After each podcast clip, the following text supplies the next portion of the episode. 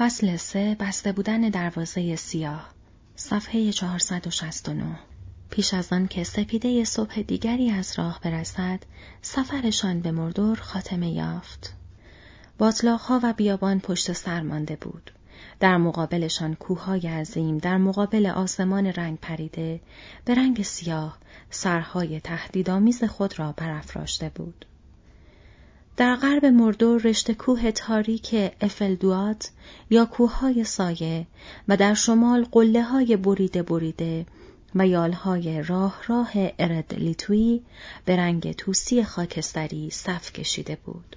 اما وقتی این دو رشته کوه به هم نزدیک می شدند و در حقیقت بخش از دیوار بزرگی را به دور دشتهای اندوهبار لیتلاد و گرگروت و دریای غمانگیز داخلی نورنن تشکیل می‌دادند.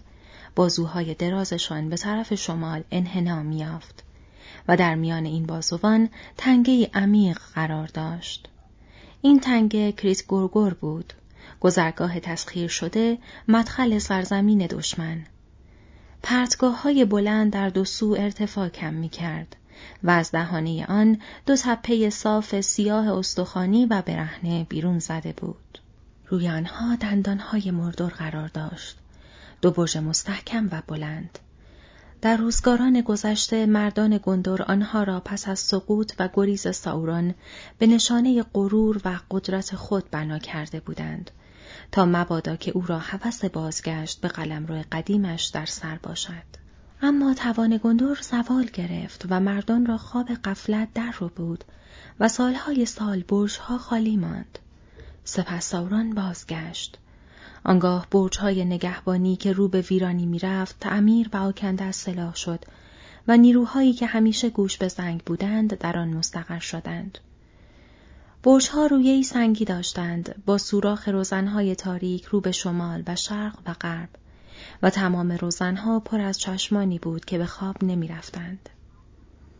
در طول دهانه گذرگاه از این سر تا آن سر سخره ها فرمان روای تاریکی با روی از سنگ برآورده بود.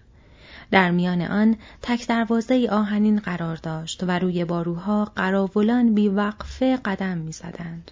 سخره های زیر تپه را در هر دو سو به شکل قار و سوراخ حشرات کنده و لشکری از ارک ها را آنجا به کمی نشانده بودند و این لشکر آماده بود تا به اشارتی همچون مورچه های سیاه برای جنگ بیرون بریزد. هیچ کسی نمی توانست از دندان مردور بگذرد و نیشانها را احساس نکند. مگر کسانی که ساورون خود آنها را فراخوانده بود یا کسانی که اسم رمز را بلد بودند. اسم رمزی که مورانون دروازه سیاه سرزمین او را میگشود. دو هابیت نومیدانه به برجها و دیوار خیره شدند. حتی در این روشنایی اندک از دور حرکت قراولان سیاه را روی دیوار و گشتهای جلوی دروازه می‌دیدند.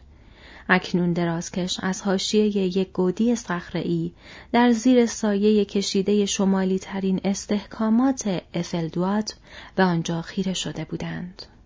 یک پرنده با بال زدن در این هوای سنگین مسیر مستقیم بین پناهگاه آنان تا نوک سیاه نزدیکترین برج را در چیزی حدود دویست گز می پیمود. دود رقیقی در بالای آن پیچ و تاب می‌خورد و گویی آتش کورسوزی در زیر تپه ها روشن بود. روز از راه رسید و خورشید زرد بر روی یالهای بیروح ارد لیتوی سوسو زد. آنگاه به یک باره نفیر شیپورهای برنجینای شنیده شد. صدا از برجهای نگهبانی برخاست و از آن دورها از دژها و پایگاه های پنهانی در میان تپه ها نفیر پاسخ شیپورها شنیده شد و باز آن طرفتر صدای دوردست اما بم و شوم نقاره ها و تبیره عظیم باراد دور در سرزمین گود افتاده آن سو تنین انداخت. یک روز مهیب هلنگیز و مشقت بار دیگر در مردور از راه می رسید و قراولان شب را به دخمه ها و تالارهای عمیق فرا می خاندند. و قراولان شورچشم و سنگدل روز روانه قرارگاه های نگهبانی می شدند. برق کدر فولاد روی باروها به چشم می خورد. سام گفت خب بفرمایید رسیدیم. این هم دروازه ولی به خیالم انگار آنقدر دور است که هیچ وقت پامن به آنجا نمی رسد. خاطر جمع اگر استادم الان اینجا بود و مرا می‌دید یکی دو تا چیز توی آستینش داشت که بارم بکند. همیشه می‌گفت که اگر جلوی پایم را نگاه نکنم سرنوشت بدی انتظارم را می‌کشد. ولی الان اصلا فکر نمی کنم که هیچ وقت چشمم به پیرمرد بیفتد. دیگر این فرصت نصیبش نمی شود که بگوید به تو گفتم که سام. جای تأسف است. اگر دوباره صورت پیرش را ببینم می تواند تا نفسش در میآید از این حرفها به من بزند. ولی اول باید خودم را بشورم وگرنه اصلا مرا نمی‌شناسد. خیال می کنم که فایده نداشته باشد که بپرسم حالا باید به کدام طرف برویم. مگر اینکه از اورکا بخواهیم دست ما را بگیرند. گلون گفت نه نه. بیفایده است. جلوتر نمی‌توانیم برویم. نمی‌توانیم. سماگل که قبلا گفت گفت. اول می‌رویم به طرف دروازه بعد می‌بینیم. حالا داریم می‌بینیم. بله عزیزم داریم می‌بینیم. سماگل می‌دانست هابیتا از این طرف نمی‌توانم بروند. بله سماگل می‌دانست. سام گفت پس مردشور برده چرا آوردی من اینجا؟ اصلا حال و حوصله این را نداشت که عادلیا معقول باشد. ارباب گفت ارباب می‌گوید ما را ببر طرف دروازه. آن وقت سماگل هم همین کار را می‌کند. ارباب گفت ارباب عاقل. فرودو گفت بله من گفتم. چهرش عبوس و بی حرکت اما راسخ بود. کثیف و رنجور بود و دچار خستگی مفرد. اما دیگر قوز نکرده بود و چشمانش هوشیار بود. بله من گفتم. چون قسم این است که وارد مردور بشوم. راه دیگری بلد نیستم. بنابراین باید از همین راه بروم. از کسی نمی‌خواهم که همراهم بیاید. گلوم با گریه و زاری گفت نه نه نه نه ارباب نه. و پنجهش را به او مالید. به نظر می رسید که به شدت ناراحت است. از آن راه بیفایده است بیفایده است. آن چیز را برای او نبر. اگر دست او بیفتد همه ما رو می‌خورد. همه دنیا رو می‌خورد. نگهش دار ارباب نازنین. با سماگل مهربان باش. نگذار دست او بیفتد. یا یا بیا برویم. برویم به جاهای قشنگ و آن را پس بده به سماگل کوچک. بله بله ارباب. پسش می‌دهی ها؟ سماگل خوب نگهش میدارد. هرچه از دستش بر بیاید خوبی می‌کند. مخصوصا به های نازنین. هابیت ها برون خانه برون خانه نرو طرف دروازه. فرودو گفت به من دستور دادند که بروم به سرزمین مردور پس می‌روم. اگر فقط یک راه وجود دارد آن وقت از همان راه می‌روم. هرچه می‌خواهد بشود بگذار بشود. سام چیزی نگفت. آن نگاه توی صورت فرودو برایش کافی بود. می‌دانست که حرف او به جایی نمی‌رسد. به علاوه از همان اول هم واقعا به این قضیه امیدوار نبود اما از آنجا که حابیت زنده دلی بود تا می‌شد نومیدی را عقب انداخت نیازی به امید نداشت اکنون داشتن سرنوشت فاجعه باری پیدا می کردند. اما او تمام راه را بر بابش چسبیده بود عمدتا هم به همین دلیل آمده بود و بعد از این هم به او می چسبید. اربابش تنها به مردور نمی رفت و سام با او همراه می شد و از شر گلوم خلاص می شدند.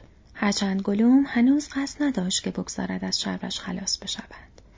پیش پای فرودو زانو زد و دستهایش به هم فشرده و جیر جیر کنن به التماس افتاد. از این راه نه ارباب. یک راه دیگر هم هست. بله واقعا هست. یک راه دیگر. یک راه تاریک تر. پیدا کردنش خیلی سخت تر است.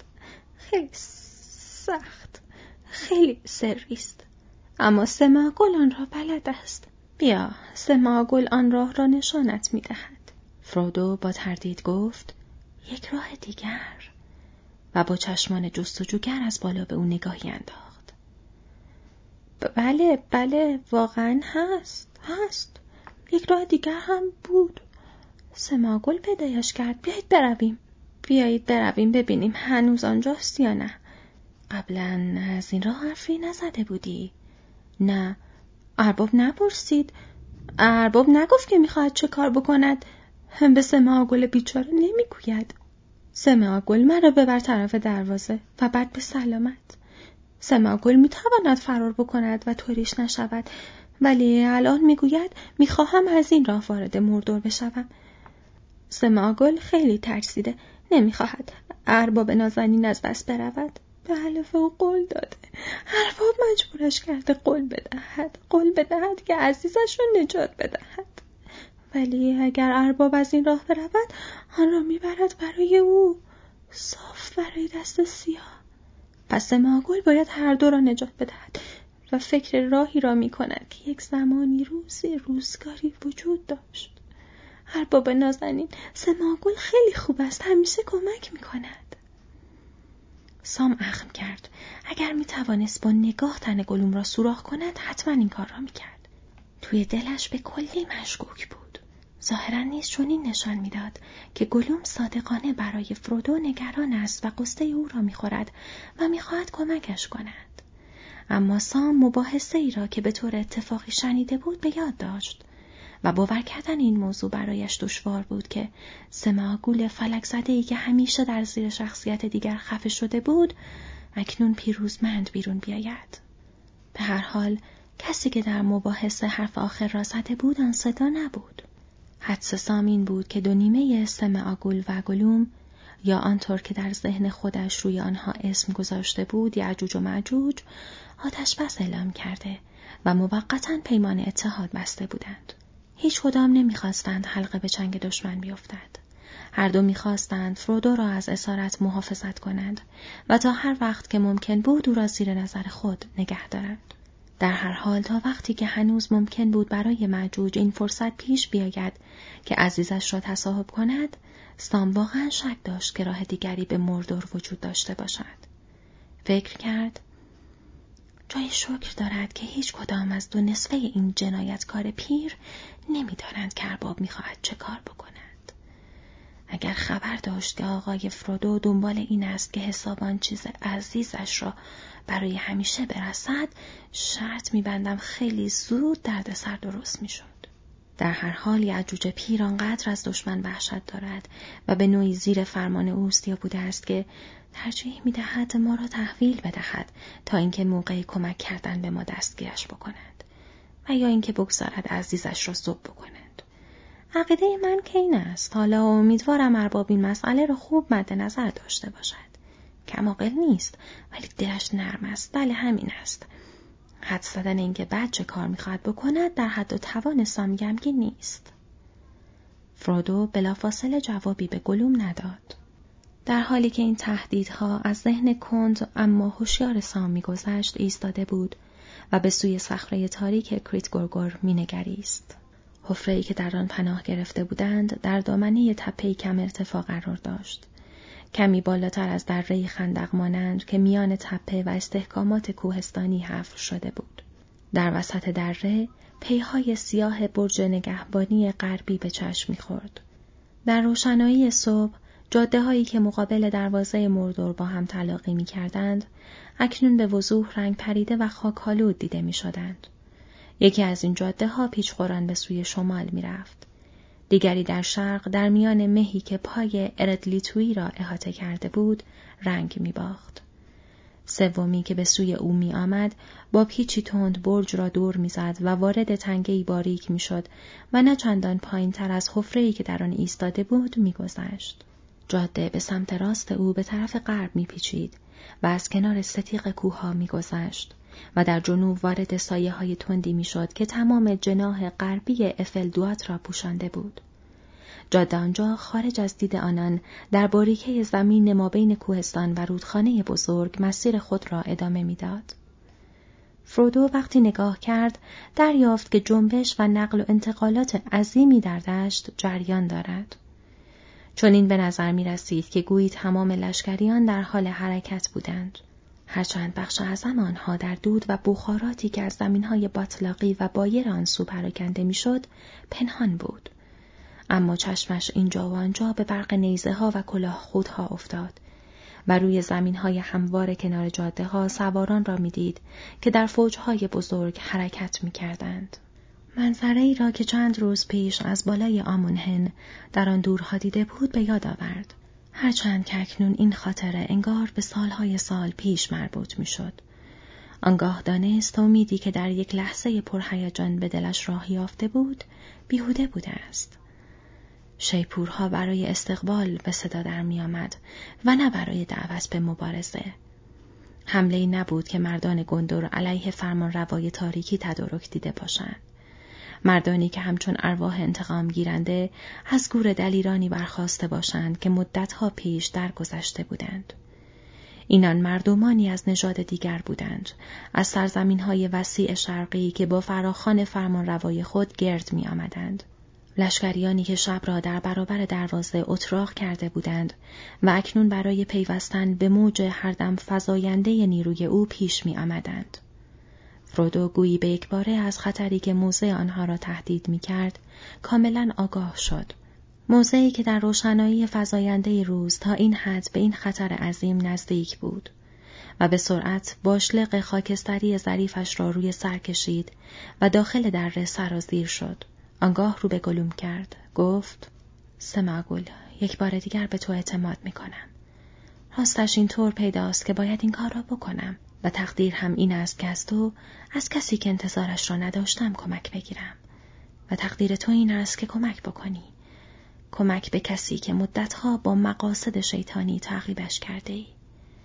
تا اینجا لیاقتت را نشان داده ای و صادقانه به قولت وفادار بوده ای.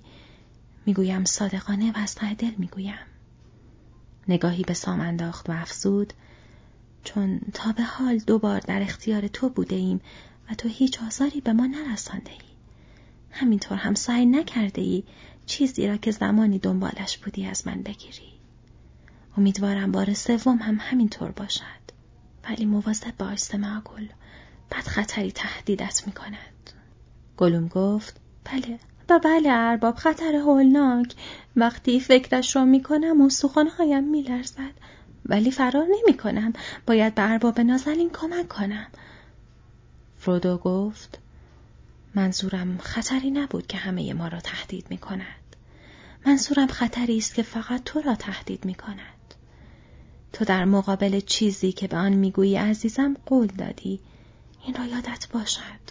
کاری می کند که تو به قولی که داده ای وفادار بمانی. ولی دنبال راهی می گردد که طوری تحریفش بکند که مایه تباهیت بشود. از همین الان داری منحرف می شوی. درست همین الان ابلهان فکرت را برایم فاش کردی. گفتی آن را به سماگل پس بده. دیگر این حرف را نزن. اجازه نده که این فکر در ذهنت پا بگیرد. دیگر هیچ وقت آن را پس نمی‌گیری. اما شهوت تو به داشتن آن باعث می شود که آخر سر سرنوشت فاجعه داشته باشی. هیچ وقت آن را پس نمی‌گیری. اگر آخر سر مجبور بشوم سماگل آن چیز عزیز را دستم می کنم.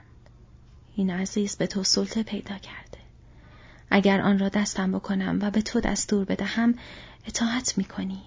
حتی اگر دستور من این باشد که از پرتگاه بپری یا خودت را در آتش بیاندازی. و این دستور را می دهم. پس مواظب باش سماگل. سام نگاهی تاییدآمیز و در این حال حاکی از تعجب به اربابش انداخت. حالت نگاه و لحن صدایش طوری بود که قبلا در فرودو سابقه نداشت. همیشه تصورش این بود که مهربانی آقای فرودوی عزیز چنان در مرتبه بالایی است که این موضوع تا حد زیادی فقط می‌تواند به بیفکری او دلالت داشته باشد. البته سفت و سخت این اعتقاد متضاد را هم داشت که آقای فرودو عاقلترین فرد جهان است البته شاید در این میان آقای بیلبوی عزیز و گندالف مستثنا می شدند.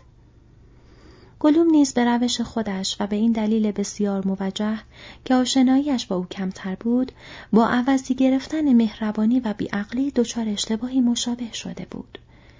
در هر حال این سخنان او را شرمسار کرد و ترساند و التماس کنن به خاک افتاده بود و هیچ کلمه واضحی از دهانش بیرون نمی آمد جز ارباب نزنین. فرودو صبورانه مدتی منتظر ماند و سپس با تحکم کمتری شروع به سخن گفتن کرد. حالا بیا گلوم یا اگر دوست داری سمع گل از راه دیگر برایم حرف بزن و اگر ممکن است نشانم بده که چه امیدی در آن مسیر هست. آنقدر که برگشتنم از راه صاف و مستقیم را توجیه بکند. من عجله دارم. اما گلوم در وضع اصفباری به سر می برد و تهدید فرودو کاملا او را سر و سیمه کرده بود. در میان زرزرها و جیغ و بریده شدن مداوم رشته کلامش که در ضمن روی زمین میخزید و التماس کنان از هر دو می‌خواست که با آگل کوچک بیچاره مهربان باشند به دست آوردن هر گونه روایت واضح آسان نبود مدتی گذشت و کمی آرامتر شد و فرودو ذره ذره چنین استنباط کرد که اگر جاده ای را دنبال می کرد که به سمت غرب افل دوات می پیچید سرانجام به یک تقاطع موهات در حلقه درختان تیره می رسید. در سمت راست یک راه به طرف اوزگیلات و پلهای آندوین می رفت. راه وسط به طرف جنوب ادامه پیدا می کرد. گلوم گفت همینطور می رود و می رود و می رود. ما خودمان هیچ وقت آن طرف نرفته ایم ولی می‌گویند صد فرسخ می رود تا اینکه می توانی آب بزرگ را که هیچ آرام و قرار ندارد ببینی. آنجا خیلی ماهی دارد و پرنده های بزرگ ماهی می خورند پرنده های نازنین. ولی ما هیچ وقت آن طرف نرفتیم. افسوس که نرفتیم. هیچ وقت فرصتش را نکردیم. در ضمن می‌گویند آن طرف باز هم سرزمین های دیگری هست. اما زرد سیما در آنجا خیلی داغ است و هوا خیلی کم ابری می شود و آدمهایش خیلی بیرحمند و پوست تیره دارند. ما دل ما آن سرزمین را ببینیم. فرودو گفت نه ولی از موضوع پرت نشو راه سوم چطور؟ گلوم گفت آه بله بله. یک راه سوم هم هست. یک راه که به طرف چپ می رود بلافاصله شروع می کند به بالا رفتن و بالا رفتن و پیچ می خورد و دوباره به طرف سایه های بلند ارتفاع می گیرد وقتی دور صخره سیاه پیچید یک دفعه آن را می بینی آن را بالای سرت می بینی و دلت می خواهد قایم بشوی آن را می بینی؟ می بینیش؟ چه چیزی می بینی؟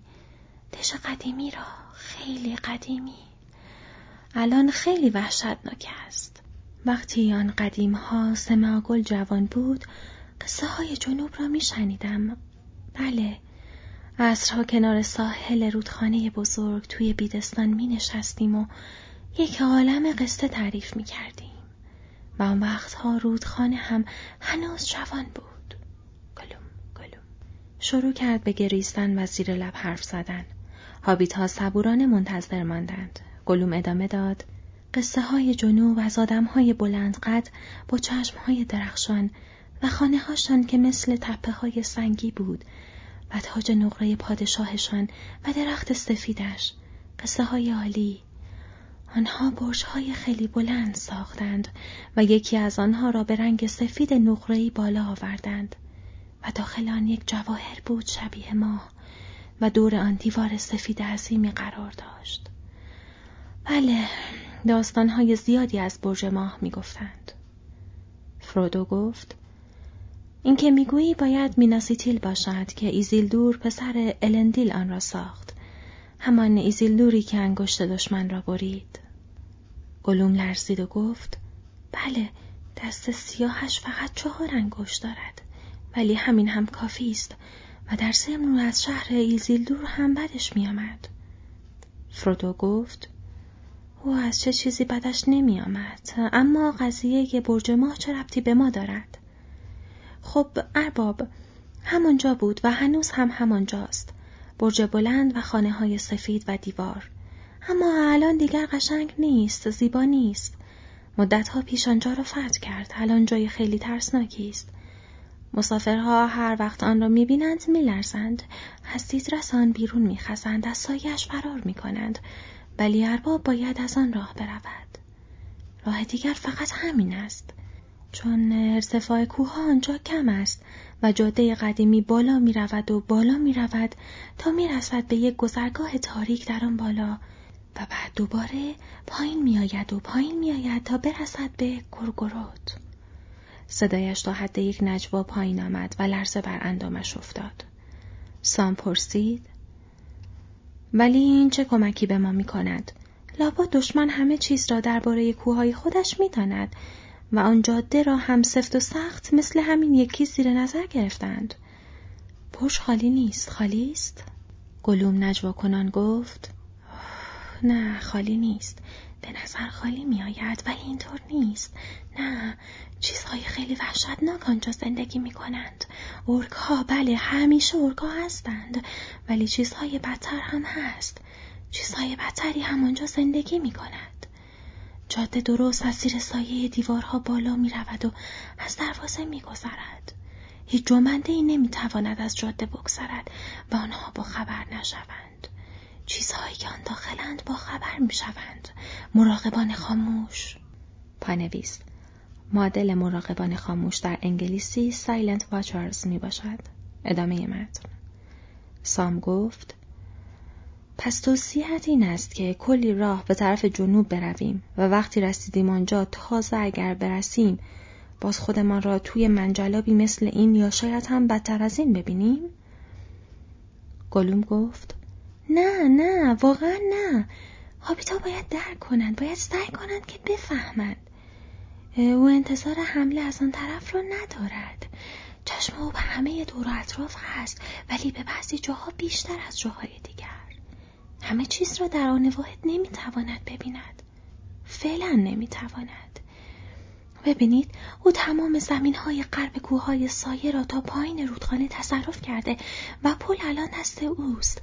فکر می کند هیچ کس نمی تواند بدون جنگ در مقابل پل یا داشتن کلی قایق که نمی شود مخفیشان کرد و او از آن خبردار می شود به برج ماه برسد. سام گفت ظاهرا در مورد اینکه چه کار می کند و چه فکری توی سرش هست یک عالمه چیز می دانی. این اواخر هم صحبتش بوده ای یا فقط با ارک ها گپ زده ای؟ گلوم گفت تو حابیت نازنین نیستی عاقل نیستی؟ و نگاهی خشمگین به سام انداخت. و رو به فرودو کرد. سماگل با ارکا حرف زده. بله البته قبل از اینکه با ارباب آشنا شود همینطور هم با مردم دیگر. او تا آن دورها رفته. خیلی ها همین حرفهایی را می‌زنند که او الان می‌گوید.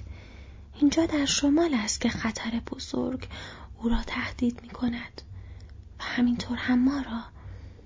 یک روز او از دروازه سیاه بیرون می آید. یک روز که زیاد هم دور نیست. اینجا تنها راهی است که لشکرهای بزرگ می توانند رفت آمد کنند. اما از طرف غرب در آن پایین نگرانی ندارد به علاوه مراقبان خاموش آنجا هستند. سام که از رو نرفته بود گفت فرمایش شما صحیح پس اینطور که می‌گویی باید برویم بالا و در آنجا را بزنیم و بپرسیم که راه مردور از همین طرف است؟ یا اینکه آنها آنقدر خاموشند که جواب ما را نمی‌دهند؟ به عقل جور در نمیآید. همینجا هم می شود این کار را کرد. کلی هم راه صرف جویی می شود گلوم هیس هیس کرد. راجع به این موضوع شوخی نکنید. شوخی نیست. نه نیست. اصلا خندهدار نیست. اصلا عاقلانه نیست که بخواهی سعی بکنی وارد مردور بشوی. ولی اگر ارباب می‌گوید باید بروم یا می‌روم پس باید راهی پیدا شود. نباید به آن شهر مخوف برویم نه. البته که نباید برویم. درست همینجاست که سماگل کمک می‌کند. سماگل نازنین با اینکه هیچکس نمی‌گوید موضوع از چه قرار است. با این وجود سماگل دوباره کمک می‌کند. آن را پیدا کرده آنجا را می‌شناسد فرودو پرسید چه چیزی را پیدا کرده ای؟ گلوم قوز کرد و صدایش را تا حد یک نجوا پایین آورد. یک راه کوچک که توی کوه بالا می رود و بعد یک پلکان یک پلکان باریک بله خیلی دراز و باریک و بعد باز هم پلکان و بعد صدایش حتی از قبل هم پایین تر آمد یک نقب یک نقب تاریک و بالاخره یک شکاف کوچک و یک راه بالای گذرگاه اصلی. آنجا همان راهی بود که سماگل از تاریکی بیرون آمد. اما این قضیه به سالها قبل مربوط می شود. الان راه ممکن است از بین رفته باشد. شاید هم نه. شاید هم از بین نرفته باشد. سام گفت اصلا از بوی قضیه خوشم نمی آید. به هر حال گفتنش خیلی آسان است. اگر راه هنوز هم آنجا باشد آن را زیر نظر گرفتند. مواظب آنجا نبودند گلوم؟ وقتی این را گفت درخششی سبز رنگ را در چشمان گلوم مشاهده کرد. یا به نظرش رسید که چنین درخششی را دیده است. گلوم منومن کرد و جوابی نداد. فرودو با تحکم پرسید آنجا را زیر نظر نگرفتند؟ ببینم مگر تو از تاریکی فرار کردی سما گل؟ یا اینکه به تو اجازه دادند برای مأموریت آنجا را ترک بکنی. دستکم آراگورن اینطور فکر می‌کرد. همان کسی که چند سال پیش تو را توی باطلاقهای مرگ پیدا کرد. دروغ است. گلوم هیسیسی کرد و با ذکر نام آراگورن نوعی برق اهریمنی در چشمش پدیدار شد. حرف دروغ به من بسته. بله بسته. من خودم فرار کردم. بیچاره خودش تک و تنها. راستش به من گفته که دنبال آن چیز عزیز بگردم و دنبالش گشتم خیلی گشتم.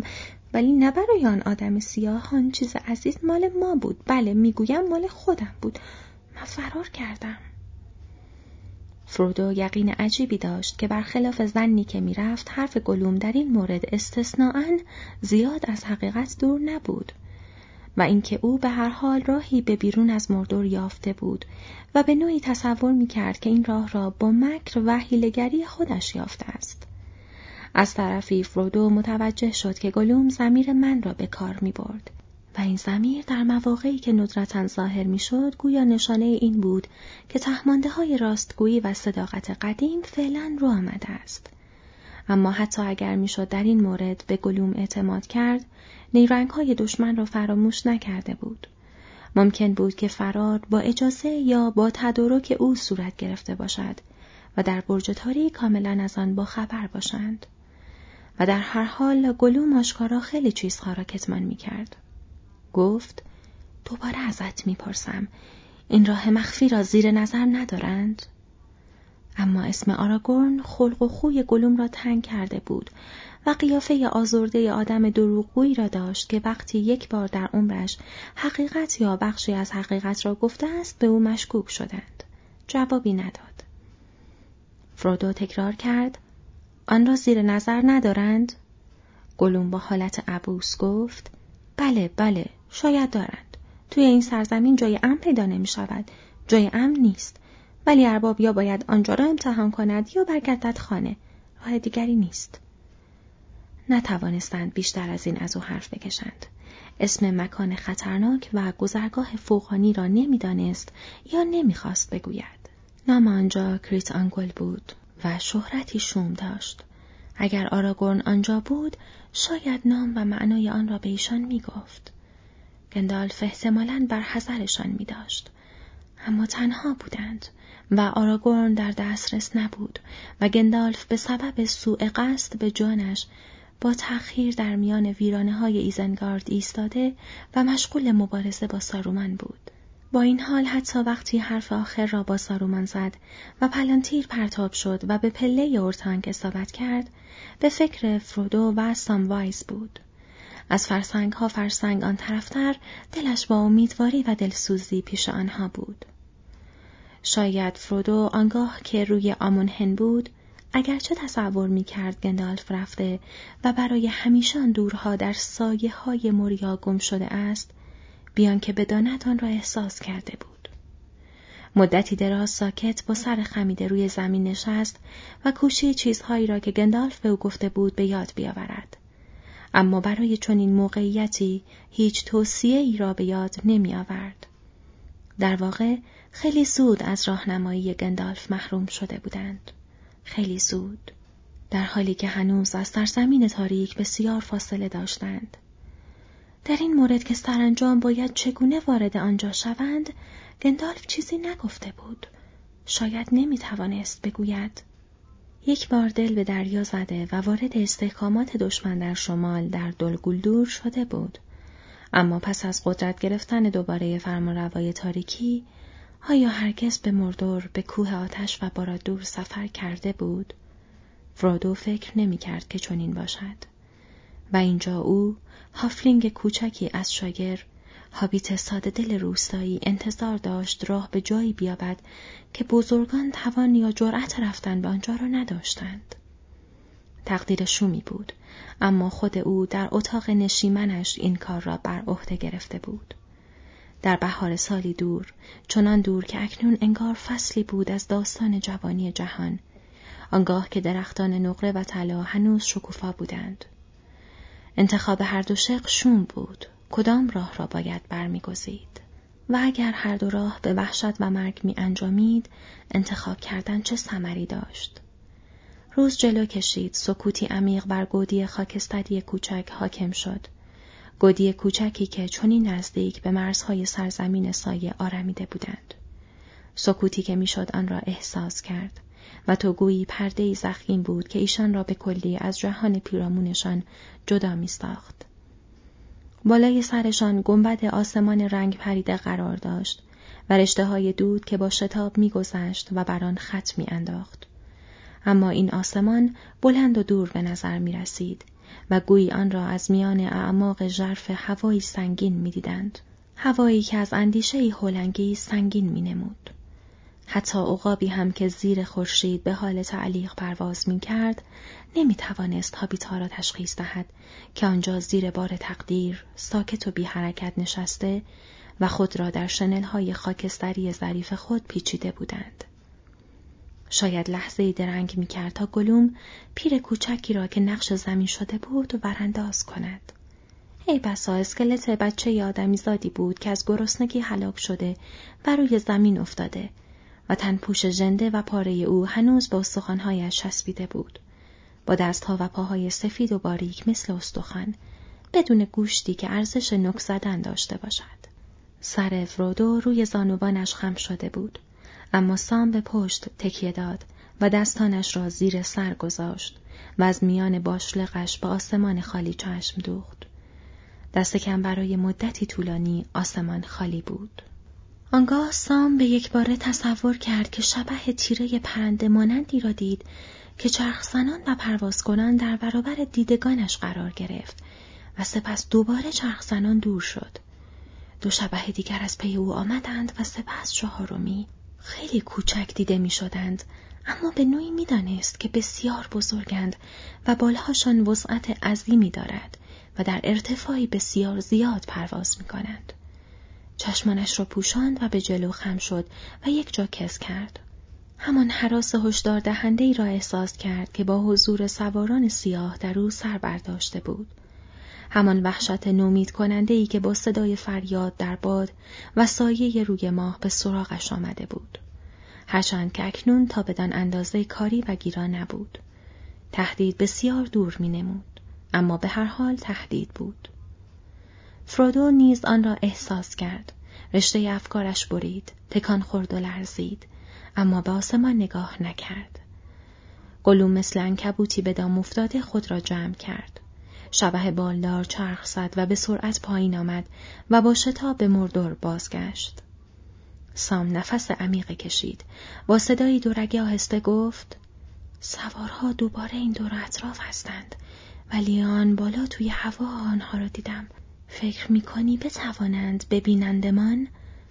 فرودو گفت نه شاید نه اما مرکبهاشان می‌بینند و این موجودات بالدار که آنها فعلا سوارشان شدند احتمالا بهتر از هر موجود دیگری می‌بینند. شبیه پرنده های لاشخور بزرگ هستند. دارند دنبال چیزی میگردند. احتمال می‌دهم که دشمن مراقب است. احساس وحشت گذشت. اما سکوت فراگیر شکسته بود. زمانی انگار که در جزیره نامرئی قرار گرفته باشند از دنیا جدا شده بودند. اکنون که باز بی پناه مانده بودند خطر دوباره برگشته بود. اما فرودو هنوز با گلوم حرفی نمی‌زد یا تصمیمش را نمی گرفت. چشمانش را بسته بود و انگار که داشت رویا می‌دید یا درون دل خیش و حافظهاش را میکاوید. سرانجام تکانی خورد و از جا برخاست و چنین مینمود که می‌خواهد حرف بزند و تصمیمش را بگیرد. اما گفت ساکت این دیگر چیست؟ ترسی از نو به دلشان افتاد. صدای سرودخانی و فریادهای خشن را شنیدند. ابتدا دور به نظر می رسید اما نزدیکتر شد. داشت به طرفشان می آمد. همگی این فکر به سرشان زد که بالداران سیاهیشان را دیده و سپاهیان مسلح را برای دستگیریشان گسیل کردند. هیچ سرعتی برای گریز از دست این خادمان مخوف ساوران زیاد نبود. خود را جمع کردند و گوش دادند. صداها و جلنگ جلنگ سلاحها و یراقها بسیار نزدیک بود. فرودو و سام شمشیرهای کوچکشان را در نیام شل کردند. گریز ناممکن بود. گلوم آهسته برخاست و حشروار به لب گودی خزید. با نهایت احتیاط سانت به سانت خودش را بالا آورد تا اینکه توانست از میان دو نقطه شکسته در سنگ نگاهی بیاندازد. مدتی بی حرکت آنجا باقی ماند بی آنکه سر و صدایی بکند. کم کم صداها دوباره فروکش کرد و سپس آهسته محو شد. آن دورها شیپوری روی باروهای مرانون شروع به نواختن کرد. آنگاه گلوم آهسته عقب کشید و سر خورد و وارد گودی شد. با صدای آهسته گفت آدمهای بیشتری دارند می‌روند طرف مردور. صورتشان سیاه است. قبلا آدمهایی مثل اینها ندیده ایم. نه سماگل ندیده است. وحشی هستند. چشمای سیاه دارند و موهای بلند سیاه و حلقه های طلا به گوشهاشان کردند. بله یک عالم طلای قشنگ و بعضی ها رنگ قرمز به گونه هاشان مالیدند و شنل های قرمز پوشیدند. پرچمشان قرمز است و همینطور هم نوک نیزهشان سپرهای گرد دارند زرد و سیاه با خوشه های بزرگ. آدم های قشنگی نیستند. خیلی بیرحم و شرور به نظر می رسند. تقریبا به بدی ارک ها اما خیلی بزرگتر. سماگل فکر می کند که از جنوب آمدند. از آن طرف آخر رودخانه بزرگ از آنجا آمدند. از آن جاده آمدند. از دروازه سیاه رفتند داخل اما خیلی های دیگر از پشت سر می آیند. همیشه آدم های زیادی به مردور می آیند. یک روز همه آدم ها آن تو جمع می شوند. سام که از شوق خبر جاهای جدید ترسش را فراموش کرده بود پرسید آنجا پیل هم بود؟ گلوم گفت نه پیل نبود پیل دیگر چیست؟ سام بلند شد و دستهایش را مطابق معمول همیشه که شعر می‌خواند به پشتش زد و شروع کرد. مثل موش خاکستریم به بزرگی یک خانم مثل مار دماغم میتره که درخت وقتی رد میشم راه که میرم و وسط علف هام زمین میلرزه زیر پاهام. شیپور دارم توی دهنم. توی جنوب میبیننم. با گوشای مثل باد بزنم. چند ساله نمی‌دونم خودمم. صاف صاف روی زمین ولگشتم پیل است اسمم حتی وقت مردنم. رو زمین دراز نکشیدم. بزرگتر از همم. پیرم و بلند و گندم. اگر یک وقت ببینیم هیچ وقت فراموش نمی کنیم. یک وقت دیدی ندیدیم فکر می‌کنی خیالیم. اما من پیل پیرم. هیچ وقت دروغ نمیگم. وقتی شعر تمام کرد گفت همین این شعریست که ما توی شاعر داریم. شاید مزخرف باشد بلکه هم نباشد. ولی میدانی ما هم داستانهای خودمان را داریم و خبرهایی که از جنوب به ما رسیده. در زمانهای قدیم هابیت ها گاه و بیگاه خودشان دست به سفر می‌زدند. خیلی هاشان هیچ وقت برنگشتند. خیلی از چیزهایی را هم که گفتند کسی باور نکرد.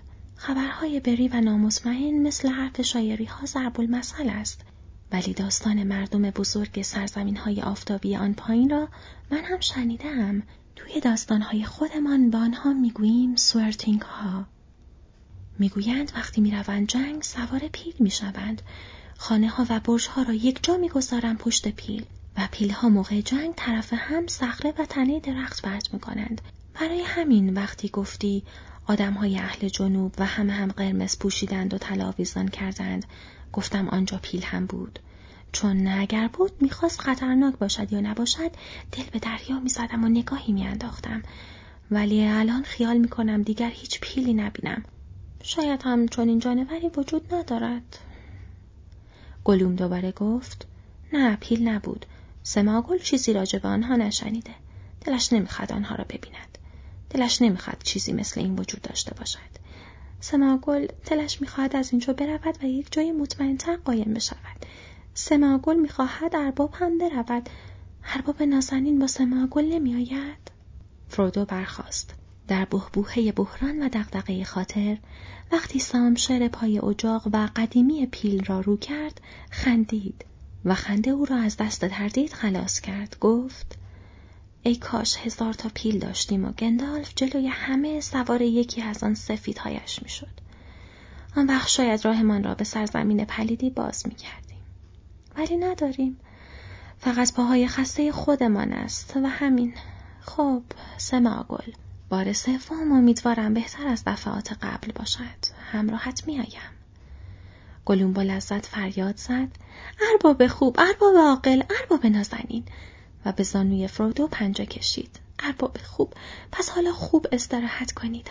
تایی نزنین زیر سایه سنگ ها خب زیر سنگ ها استراحت کنید و ساکت بمانید تا اینکه سرد سیما برود. بعد می توانیم سریع راه بیفتیم. باید مثل سایه ها بی سر و صدا و سریع باشیم.